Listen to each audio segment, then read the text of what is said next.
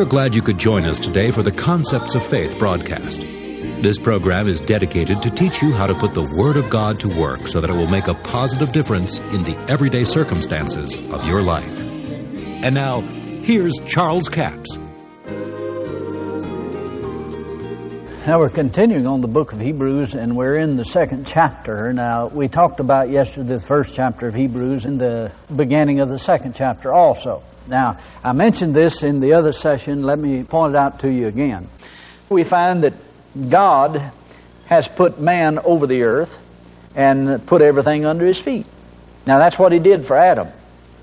You find that in Genesis, the first chapter. He said, God said, let us make man in our image after our likeness, and let them have dominion. Let them have dominion. Now, I'm not going to lord it over them.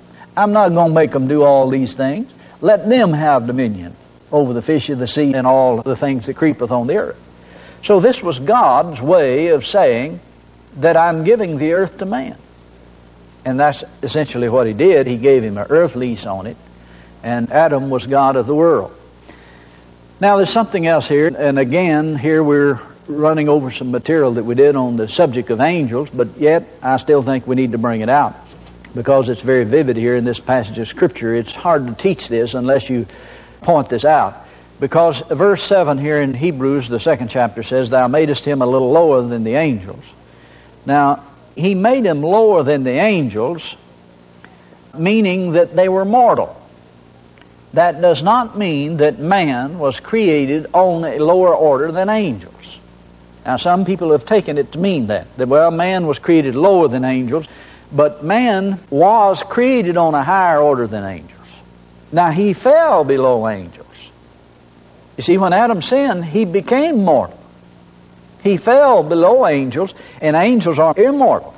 Adam was not immortal when he was created, but he had access to the tree of life. He could have become immortal by the choice. Now, here he says, Thou madest him a little lower than the angels. Thou crownest him with glory and honor. Now, it says the same thing about Jesus, made a little lower than the angels. But he's talking about the fact that he was made mortal and not immortal. So man was a mortal being. He could have chose immortality by eating of the tree of life and lived forever. But God put him out of the garden after his sin, so that wouldn't happen. Now, come over with me back to the eighth chapter of Psalms, and let me point out again that here in verse five it says, For thou madest him a little lower than the angels. Now, the word angels here in the Hebrew text, in the Old Testament, it's translated from the word Elohim. Does not mean angel at all. It means gods. It's plural for God. Thou madest him a little lower than gods. Now that sets it in a whole different light. You see, if you read Hebrews, the second chapter, the Greek word there that's translated angel is the word for angel. But they got it from this passage of Scripture, which in the original text, the word translated angel here in the Old Testament was not angel at all. Now, when the Apostle Paul picked it up over here and spoke it here, they translated angel here. But the Hebrew word was Elohim, which means God. So he was made a little lower than gods. Now, that puts a whole different light on it. See, Adam was God of the earth. Now, of course, you'd spell that with a little g. That does not mean that man is God, Almighty God. Certainly not. But he was created to have dominion. Now, the other reference to that, if you want to look it up, and I, I don't want to take the time to go into that in depth because we did deal with it in the other session of the other trimester on angels, but in John, the tenth chapter, verse thirty-one, I believe it is, somewhere along there, they came to Jesus and they got to accusing him and said, Well, you've made yourself out God because he said, I and my Father are one. And Jesus came back at him and said, Well, now, you know, here you are trying to condemn me because I said, I and my Father are one. He said, the Scripture said and cannot be broken that ye are gods. Well, what's it talking about when Jesus said the Scripture said ye are gods? Well, this is the verse he's referring to here, is this verse and also Psalms eighty-two. I think it'd be good, let's take a little bit of time and go back and refresh your memory with that. Psalms eighty-two tells us that God standeth in the congregation of the mighty. He judgeth among the gods. So here you have the word God in the first verse here. It's translated God, standeth in the congregation of the mighty. Now the word mighty is the word Elohim. And then when you come down and it says he judgeth among the gods, the word gods there is translated from the same word, Elohim. So it is God that standeth in the congregation of the Elohim. He judgeth among the Elohim. Or he judgeth among the gods. Now for fear of getting in trouble for translating this with too many gods and situation, they didn't know what to do with it. Now if you follow this down, someone might say, well, I know it's talking about the Father, the Son, and the Holy Ghost, but look at verse two. How long will you judge unjustly and accept the person of the wicked? Now, who's he accusing judging unjustly? The Father, the Son, or the Holy Ghost? Now, see, it sounds pretty good till you get to verse two. Well, it's not talking about the Father, the Son, or the Holy Ghost. It's talking about man. He judgeth among the gods, the people that he has created and put on earth to be God over this planet, to rule over it. Now, as he comes on down, notice... He says, verse five, they know not, neither will they understand. They walk on in darkness. All the foundations of the earth are out, of course. I have said, ye are gods, and all of you the children of the Most High. But ye shall die like men and fall like one of the princes. Arise, O God, judge the earth, for thou shalt inherit all nations. So here you find that God said, ye are gods. You are rulers. You're the one to dominate in the earth. Now, that's part of the reason that it said back here in the fifth verse that he said, unto the angels that he not put in subjection the world to come, because he intends for us to be ruler and reign with Christ in the world to come, as well as on this earth. So, when we talk about being made a little lower than the angels, I think the Greek text says here, and of the Hebrews too, says, for a little time lower. In other words, man fell a little lower than the angels.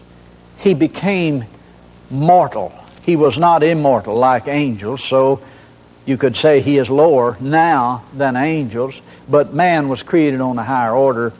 And to bring that out to you, just stop and think for a minute. That when God created Adam and put him on the earth, he said, you can eat of all the fruits of the garden, but of the tree of knowledge of blessing and calamity thou shalt not eat. Now God gave him all these things that he could do, and he said, in the day that ye eat thereof, you'll surely die. Now God told him what would happen if he did. But what we have to realize is that God gave Adam the ability of choice and the right to choice. Angels did not have the right of choice. They had the ability of choice. They could choose, but they didn't have the right to it. Now, that's what got Lucifer in trouble. That's what got the third of the angels in trouble that fell with Satan, was that they made a choice they didn't have a right to make. But when God created Adam and put him on this planet, he gave him not only the ability of choice, but the right to it. He was God over this planet. Spell it with a little g now. That meant he was ruler over this planet. Now, the Apostle Paul picks up on this in Second Corinthians four four when he says, whom the God of this world has blinded the minds of them that believe not. Now, see, he's referring to Satan there. But where did Satan get the title of being God of the world? See, he had to get it from Adam. It's the only place he could have got it. He usurped the authority of Adam, and he got the title from Adam, because Adam was created to be ruler of the earth, and mankind was to be God over the earth. Subordinate to God, of course. See, they were under authority of God, but they were the overruler of the earth under God. Now, as we understand this then, as we go on, he says, thou hast put all things in subjection under his feet, for in that he put all in subjection under him. He left nothing that was not put under him. Notice he left nothing that was not put under him. Everything was put under him. Now this is under man, and this is under Jesus. The latter part of verse eight says, but now we see not yet all things put under him. Talking about man. All things are not put under man. But we see Jesus, who was made a little lower than the angels, for the suffering of death, crowned with glory and honor, that he by the grace of God should taste death for every man. Now here we see that man does not have everything put under him yet, but we understand that it will be done. And Jesus is seated at the right hand of the Father until his enemies have made his footstool, until man puts it under his feet. But here we do see Jesus, because he put it all under him. And he was made exactly like man. Now, You see, this is why that Jesus was made a little lower than the angels. They are immortal and cannot die. Jesus was made mortal so he could die, so he could suffer for mankind and deliver mankind. And deliverance came because of his suffering. Verse ten says, "For it became him for whom are all things, and by whom are all things, and bringing many sons unto glory, to make the captain of their salvation perfect through suffering." In other words, it made our salvation perfect. The suffering of Jesus made our salvation perfect. "For both he that sanctifieth," Jesus is the one that sanctified, "and they who are sanctified are all of one." In other words, this is telling you that Jesus became a man to bring eternal redemption to us. He had to have a physical body like a man. He had to suffer like a man. He had to be able to die like a man. And to do that, he had to be a man. I don't think the church has ever understood that. That Jesus became a man. First of all, he was a man. Oh, he was deity, all right. He was a son of God, but he was a man. Thank you so much for joining us for the Concepts of Faith broadcast today. Before I leave the broadcast, I'll remind you that all of this week we have C D offer number seventy-three oh six, entitled The Ministry of Angels. Three C Ds for twenty-two dollars plus five dollars postage and handling, a total of twenty-seven dollars. You remember in the Old Testament, in Exodus, the twenty-third chapter, God said to Israel, "For mine angel shall go before thee, and bring thee into the Amorites, the Hittites, the Perizzites, the Canaanites, the Hivites, the Jebusites, and I'll cut them off." Now, he assigned a special angel to them to lead them to the Promised Land. But did you know that they didn't get to the Promised Land? The people that he first said that to, they all died in the wilderness with the exception of Joshua and Caleb, because they would not speak what God said. They would not agree with what God said. God said, "I've given you the land. Go in and possess it."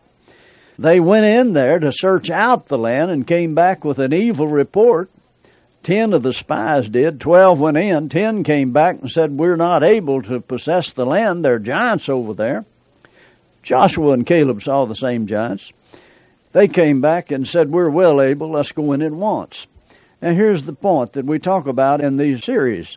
The fact that even the angel, the angel of the Lord that had been assigned to them to lead them to the Promised Land, couldn't get them to the Promised Land if they did not obey or keep the Word of God in their mouth, and they died in the wilderness. That's offer number seventy-three oh six. If you don't keep God's Word in your mouth, you won't have faith in your heart to do the things that you need to do in life. Ministry of Angels, offer number seventy-three oh six.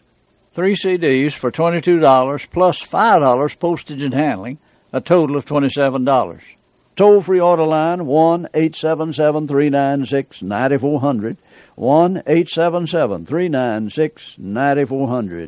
Until tomorrow, this Charles Capps reminding you the enemy is defeated, God is exalted, and Jesus is coming soon. To order the product offered today, call one eight seven seven, three nine six, nine four zero zero or write Charles Capps, P O Box sixty-nine, England, Arkansas, seven two zero four six. A complete list of C Ds, books, and D V Ds are available online at charles capps dot com. Through the website, you can listen to this radio program again and subscribe to our podcast. This broadcast is sponsored by Charles Capps Ministries and our listeners in this area.